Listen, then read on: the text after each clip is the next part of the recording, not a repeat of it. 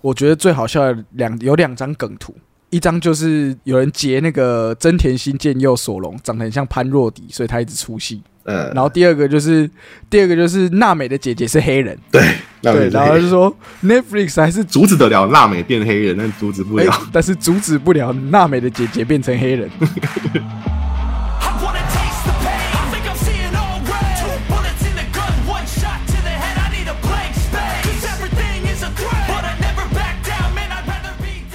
给后，嗯，哎，我现在头发跟名字有点类似啊。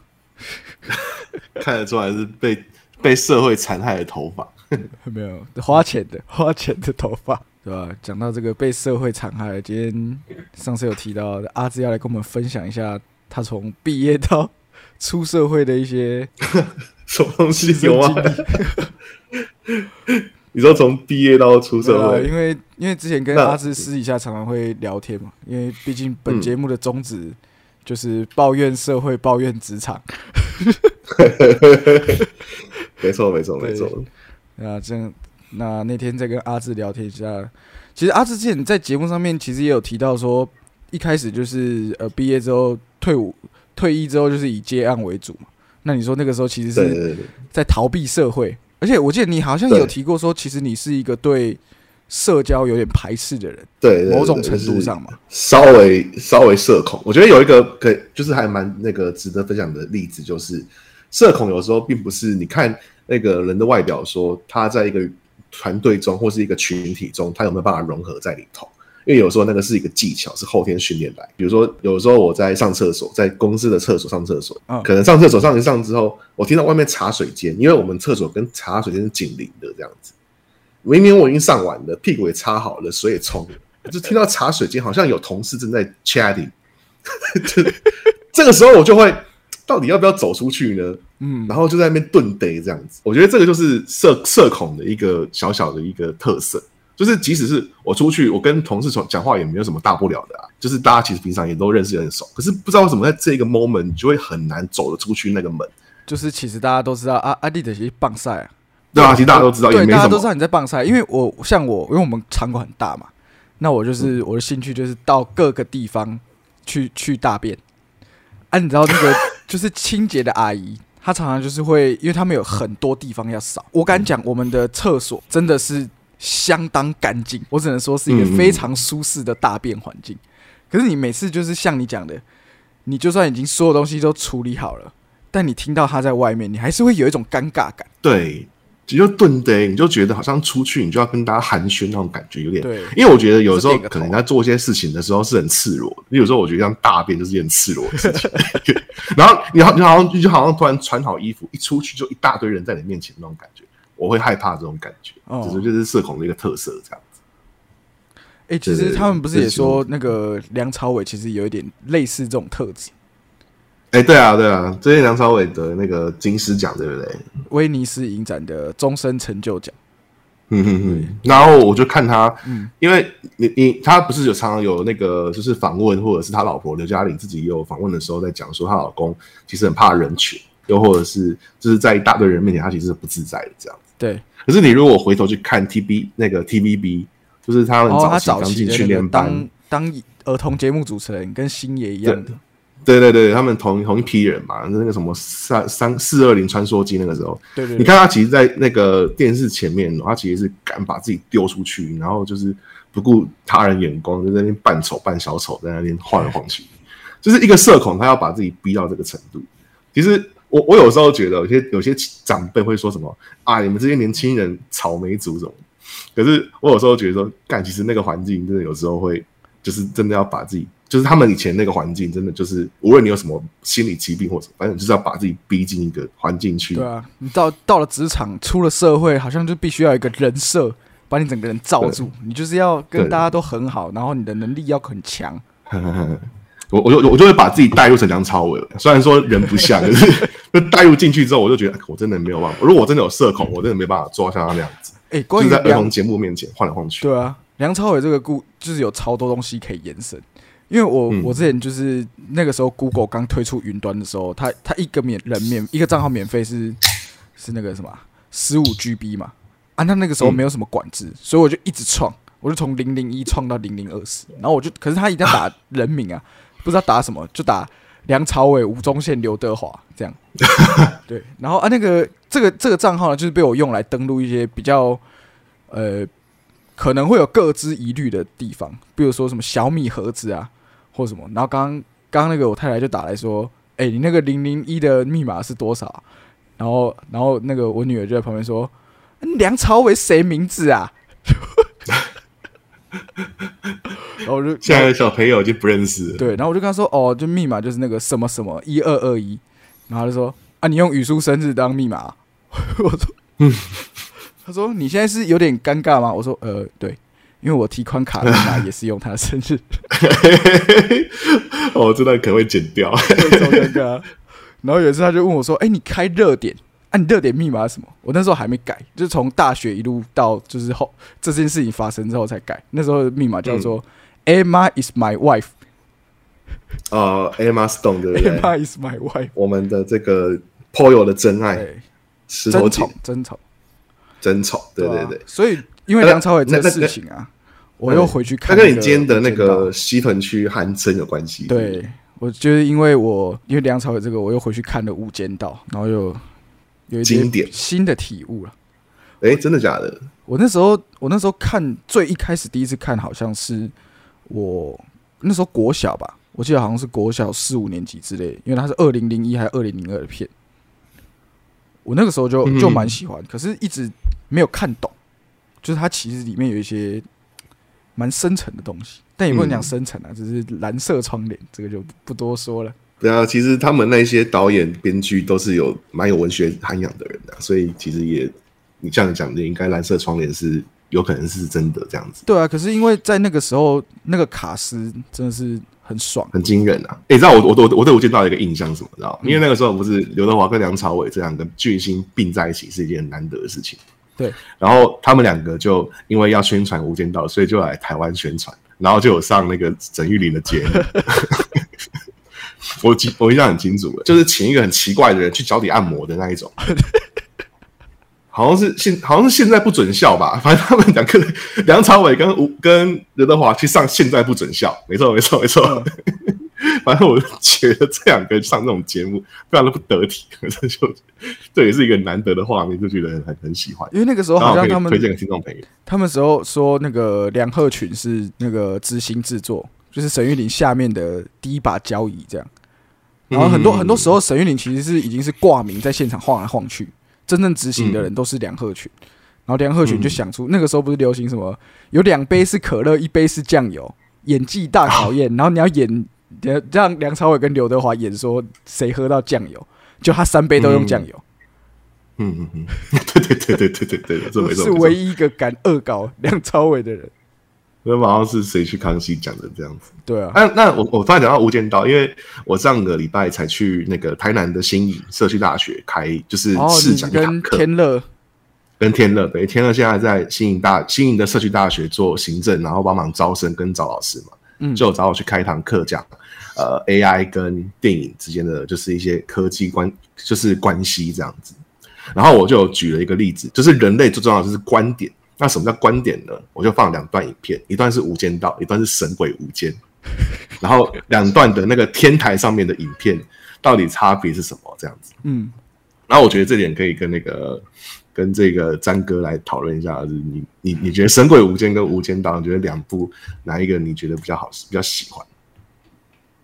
我觉得这没有什么喜喜不喜欢的，纯粹只是他为了改编这样同一个故事，然后尤其是“改编”这个字吧，在英文里面，它其实就是 adopt，嗯，就是适应嘛。嗯，所以你为了把一个东方的故事，然后套用在西方的环境，所以你把它弄成一个意大利的黑帮还是什么的，嗯嗯所以我觉得本质上是不变的。那所以我看穿的话，我都是在看故事本身。嗯那其他的表演什么，我知道这完全是不同体系的。香港有他们香港表演的一种表演法，美国的演员有他们的表演法。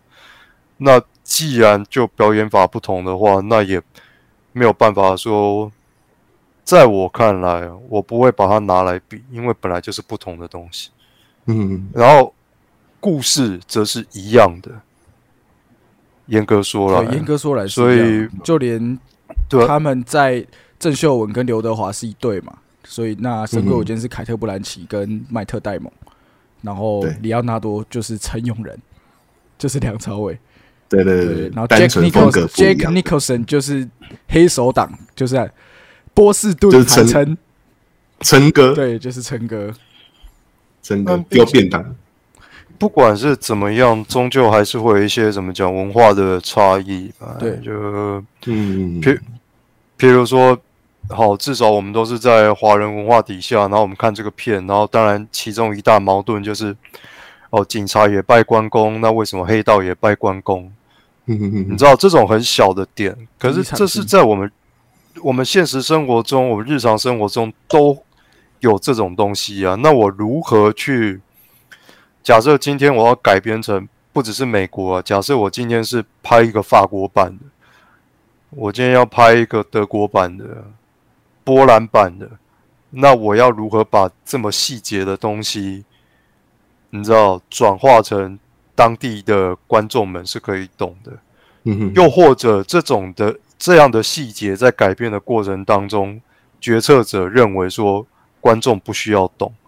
嗯是可以被抹除掉的，这就很难讲，所以有各式各样的改变呢。而且如果在现在的被 Netflix 买下来的话，说不定会带入一些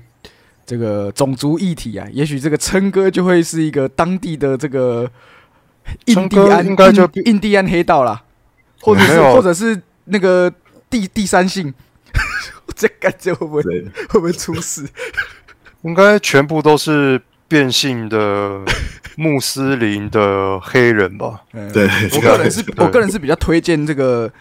印印第安黑帮啦，然后就会有一个戴那种你知道印第安老斑鸠那种酋长帽，然后打那个绳结走进来，然后对里奥纳多说：“ 你是不是卧底？”然后把他手撞在那个撞球台上面。老实跟你讲，就是印第安人在美国这一波沃克文化里面，是没有人在，没有人在乎他们。Nobody gives a shit，所以我要为他们发声。我希望有一个印第安黑帮的角色。弱势族群也有分红 分红的跟不红的。哎、最近才那个那个郑云佛劳郑云佛劳伦斯才有一部新的喜剧嘛，喜剧嘛什么什么小什么真爱什么的，就是反反正就是一部疯狂喜剧。然后里面就有一个小小小的情节，就是呃，珍妮弗劳恩斯她的她有一个闺蜜，就是印第安人。然后她她自己本身有一个状况，是因为她欠钱，所以她的房子要被就是法拍掉，这样哎，就是准备要被抵，准备要去抵押法拍。然后他就跟他抱怨说：“哎，我的房子要被抵押什么的，都没有人懂这一种他本来住的地方好住得好好的，然后他的土地被夺走的感觉。”然后那个印第安人就不讲话，我 觉得超好笑。那个啦，那部叫 这个梗，这部叫 No Hard Feelings，真爱硬起来。对啊对啊，真爱硬起来，我觉得这段超好笑的，整片最好笑的那一段，然后没有什么人懂，那个要就是那部片我有看，我比较意外的是，我靠，他是真的全裸吗？还是他穿肉胎衣啊？没有，现在很流行，哦现在很流我觉得那是真的行有一个是就是大家都不说破，然后比如说是用道具或者是替，第一种是用道具，第二种是用替身把他脸 P 上去，就会有一个人专门出演他的裸体，但是头要被 P 成明星，然后第三种就是绿色用 key 的这样，这有三种模式。因为我印象中，他当年光是拍《X 战警》的时候，他就一直在抱怨这件事情对。嘛，所以到后来肉身对，对啊，他后来一刚开始的时候是直接在肉身上面贴鳞片、化妆什么然后他一直抱怨不舒服。很痒。他，抱怨不舒服，后来就帮他帮他做了一套妆，嗯，就做了那一套妆，他还是觉得很麻烦，然后到最后就是连模型女都穿制服，哎，就穿就只要头那个脖子以上就好了。啦。脖子啊、手啊这种，要穿长袖的，要有露出来的地方这样子，那不然就是安排他大部分的时间都是以变成别的样貌出对对对。现，这个对。然后黑黑凤凰有起的啊、对啊，然后，然后那一部片还有一个经典的台词是，他就跟那个不知道忘记谁说啊，跟那个 X 教授说，都是我们女人在救 你们男人，我看看这改 X woman 好了。我觉得很好笑，应该是真的啦，因为我记得最近从那个那个叫佛伦斯普伊嘛，就是那个最近那个奥本海默的那一个女主角，哦对的，一就是他其中一个情人，然后他那边不是就是跟那个跟那个席琳墨菲有那个床戏，然后就有半尬一场。半，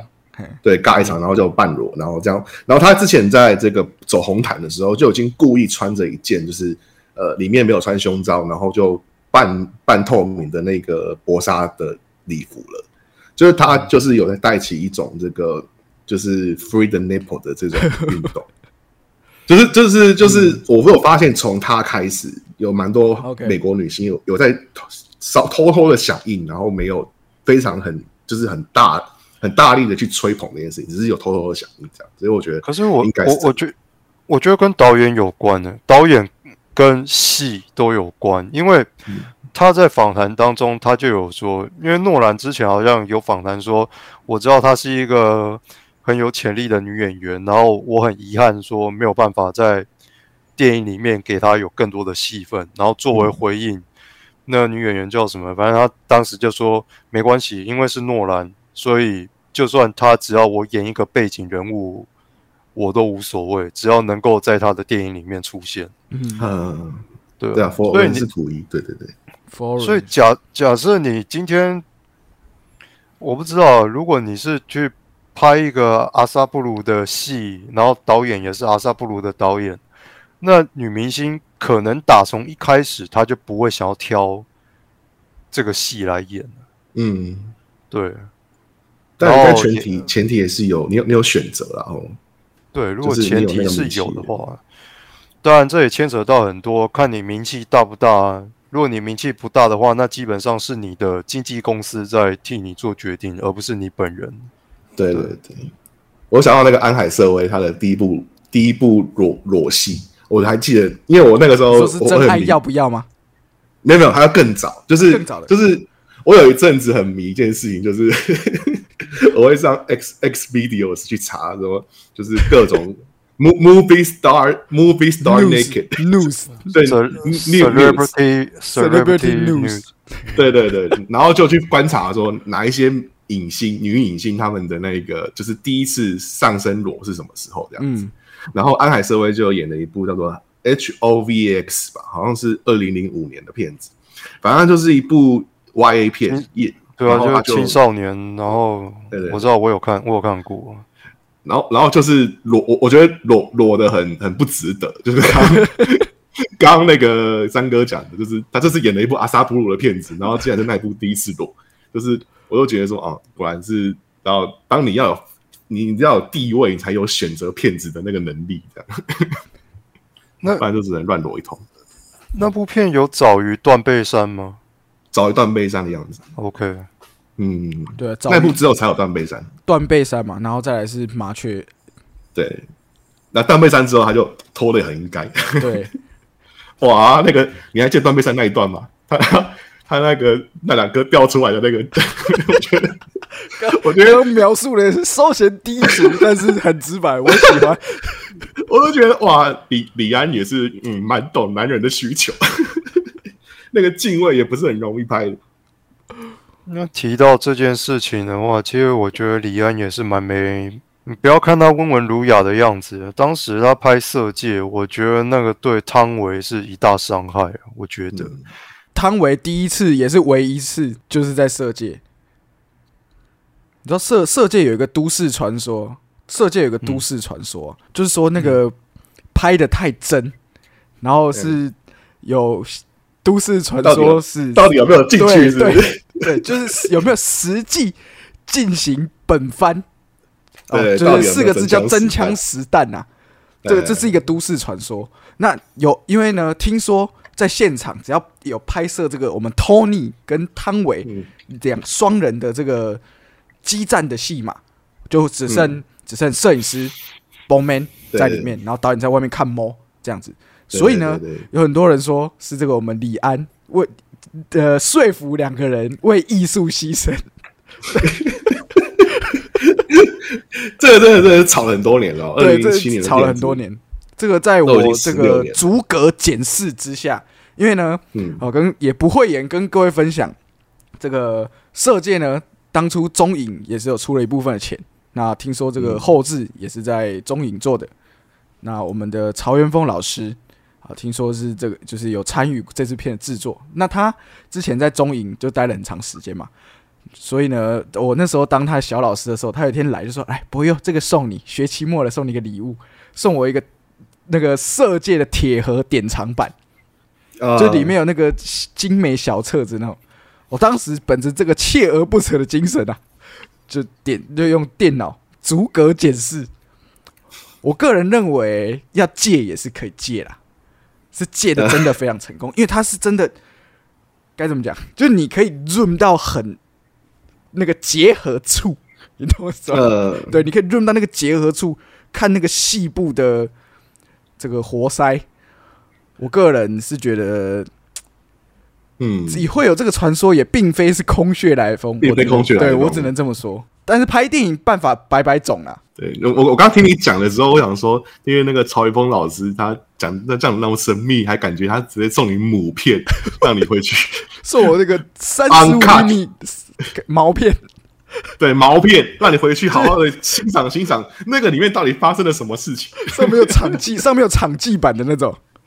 我跟你讲，你如果真的有那个毛片哦，你现在拿去我无价无价之宝！我我传家传家传给我儿子了，弟弟。那可比可比那个玛丽莲梦露到底有没有帮那个 帮我们那个甘甘乃迪总统吹吹箫影片？是千古谜团啊！对，千古哎谜团。，Disney Plus 在收购了那个呃国家地理频道之后，他们有做，之前应该有在节目上分享过。我有看，他有一套是那个甘乃迪的秘密，也不是叫甘乃迪秘密啊，就是反正我忘记叫什么甘乃迪的生平之类的。然后里面就有讲到说，就是甘乃迪兄弟跟梦露过从甚密，嗯对，过从甚密，但是就点讲到为止。好，那我们回到这个色戒，嗯色戒那个时候呢，那个时候我不知道詹哥成年了没，但我们两个想必是还没。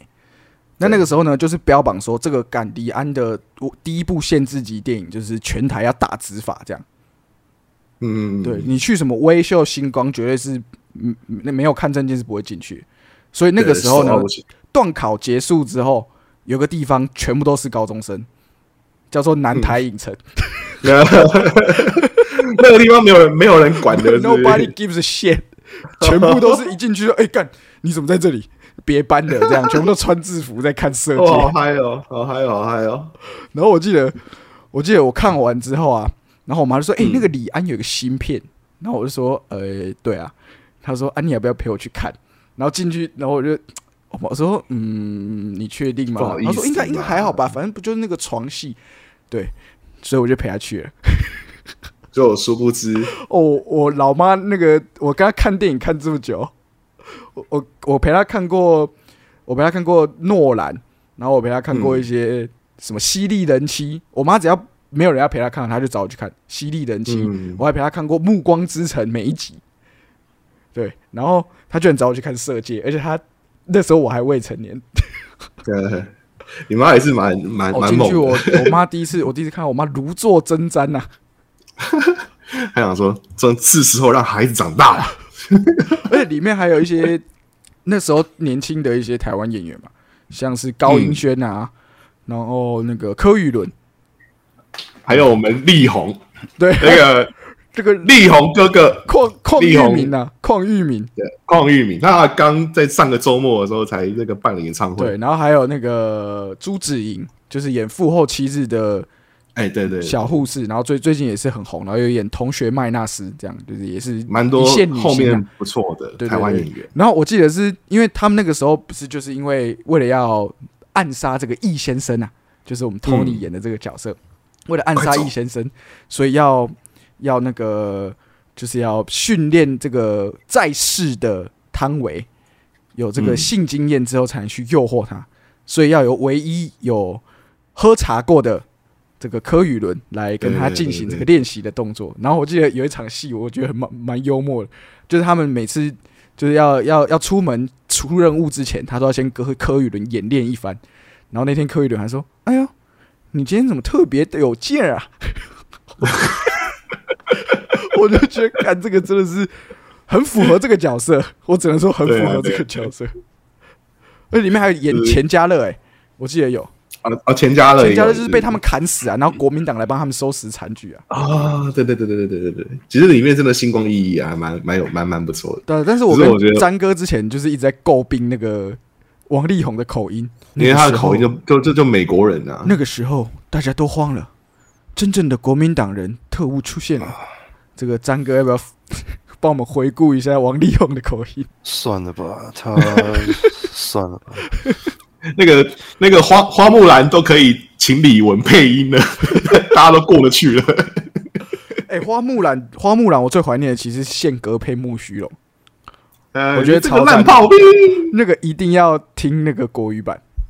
对对对，吴吴宗宪人生高光时刻，你这个烂炮兵。我觉得我我居然也可以配得了这个好莱坞的迪士尼电影啊！嘿嘿，对对对对，嘿嘿，我是木须。我怎么觉得你很像多米多罗？为什么朋友是今天是韩真，不是其他人？你对曾志伟特别的有那个真的很喜欢《无间道》。三年有三真年，三年以之後又三年，三年之后有三年，这快十年了，大佬。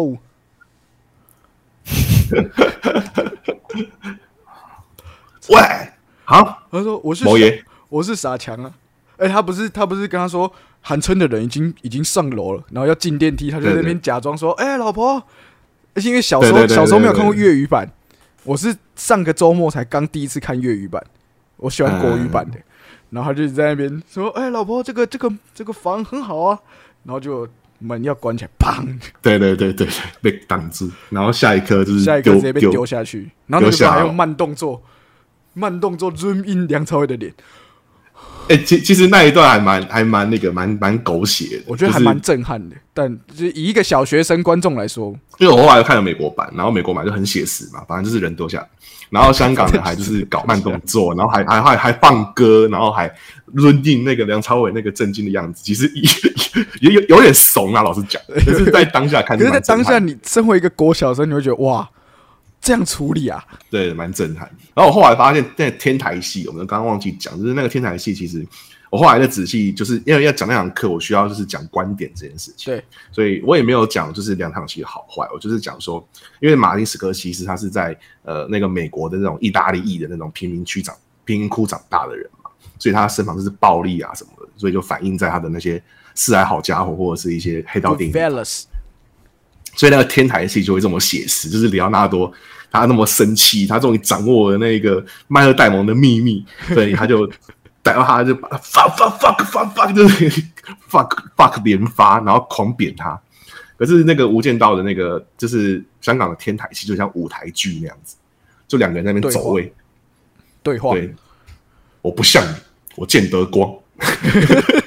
就是就是就是，你知道，当你遇到一个仇人，你就是千方百计的想要收集他的证据，你已经很愤怒了，可是看到他你还可以，我不像你，见得光。其实还蛮舞台剧的这样子，可是，在戏剧的世界里头就合理。对，只是他不写然后他就说：“我想当好人，去跟法官说。去跟法官说，去跟法官说，这剧本写得真的，好喜欢。而且他们说，他没有，他们说那个很多时候是他们一起。我今天因刚好今天我不知道为什么，可能是演算法的关系。就是我看完《无间道》之后，然后又跑出一篇什么《无间道的十个小秘密》，就什么、反正就是讲到烂的那些啊，就一开始的叫《无间行者》啊，后来去给白龙王，白龙王挑了三个字的片名，所以他们就叫《无间道》啊，就之这我真的之不知道哎。对之类的。然后因为刘伟强有两个导演嘛，就是麦兆辉跟刘伟强。然后一开始是就是刘伟强，后来发现这个呃剧本很好看，他们说什么一开始是在因为影影印那个电影公司就编剧要印剧本，庄文强印剧本的时候，反影印机坏掉了，所以他就去隔壁刘德华电影公司借。然后刚好那个时候刘伟强是刘德华电影公司的，就是类似制作总监之类的。他就看到这个剧本，他就很喜欢，然后刘德华也很喜欢，所以就就投资了。这样，可是因为刘德华那时候引进了什么另外一个资金，然后后来又闹翻，所以刘德华不能在这部片挂监制，只能只能当演男主角。对，就就哦还有只这么多对，然后还有那个刚刚那个你讲那个很经典的琛哥把饭那个 丢便当丢便当的戏是他们写了很多次，然后那个嗯。导演觉得刘伟强觉得太烂、太狗血了，然后他们就编剧就写了很多种版本，可是，一来每个曾志伟就觉得很很鸟，他就说、啊嗯。啊，不然我们第一版本是写说你就是要把便当就是弄到地上啊这样子啊，导演不是很喜欢，哦。然后他就说我就要这个了。就拍这个吧，就每次大家学他都会很像学米老鼠，对对对对对，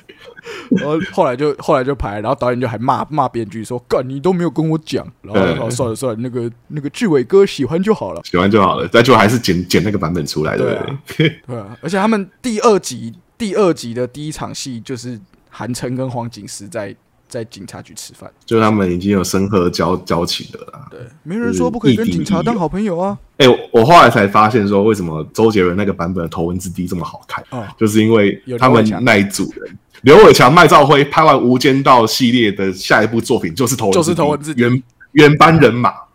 对啊，陈冠希、我真的觉得陈冠希、余文乐、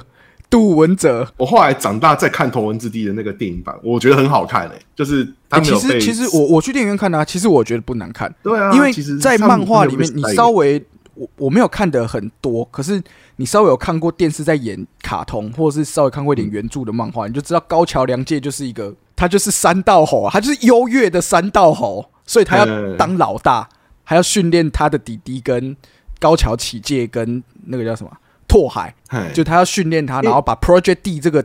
车队做大。因为我我我我觉得那个其实因为我有看漫画，然后动画也有看，然后我其实觉得原作的角色的的的塑造是很扁平，就是拓海他爸爸就是一个很神秘的一个豆腐，就是卖豆腐的然后没有眼睛，然后对，然后没有眼睛，但但其实但其实他这样就是单纯一个神秘的一个角色，其实他的角色我是觉得没有什么曲线。可是，在那个电影里头，黄秋生演的就把他改成一个严父，就是他就是会打小孩，然后自己心中有一些怨恨这样子，因为他死过老婆之类的。就是就是他有，我觉得电影版有在那个篇幅中把那些漫漫画里面其实偏哦扁平的角色，把它加入了一些厚度进去。像是高桥良介也是在，对啊，陈冠我希、啊，觉得在漫画里面也就是陈冠希本人，对对，他就加入陈冠希，然后陈冠希就丢一丢哎，就觉得哎、这个角色又你知道，然后里面还有陈小春干。呃，其实我觉得电影真的是拍的还不错，对啊，我们周董还得了个金马奖最佳新演员诶、对啊，是这是他唯一的金马奖吗？其实我有点忘记。唯一的唯一的，对，目前唯一的，目前唯一。唯一的，他想他想用那个不能说的秘密，但是没入围。然后他你看他《不能说秘密》，他一看就是他那个演技，就是跟桂纶镁并在一起，那个演技之差、啊，天差地远。然后他那个讲话还含糊不清，含卤蛋这样子。呃，因为我让人总共五步，他 不是有一段吗？对可是他跟桂纶镁不是在那边怎么？我从我这边到你那边总共五步嘛，五步然后就有人截那个一步五步，不知道在讲什么东西。我 为什么刘伟强没有骂他？对啊，因为黄秋生我没有骂他。然后他还认黄秋，因为拍那部认黄秋生当干爹、对啊，对啊，就他们那个时候太好了啦，黄秋生不舍得骂他。好啊，那我们今天的节目就到这边，很感谢大家的陪伴，我是朋友，我是阿志，我是关妙赞，谢谢大家，拜拜。拜拜。拜拜。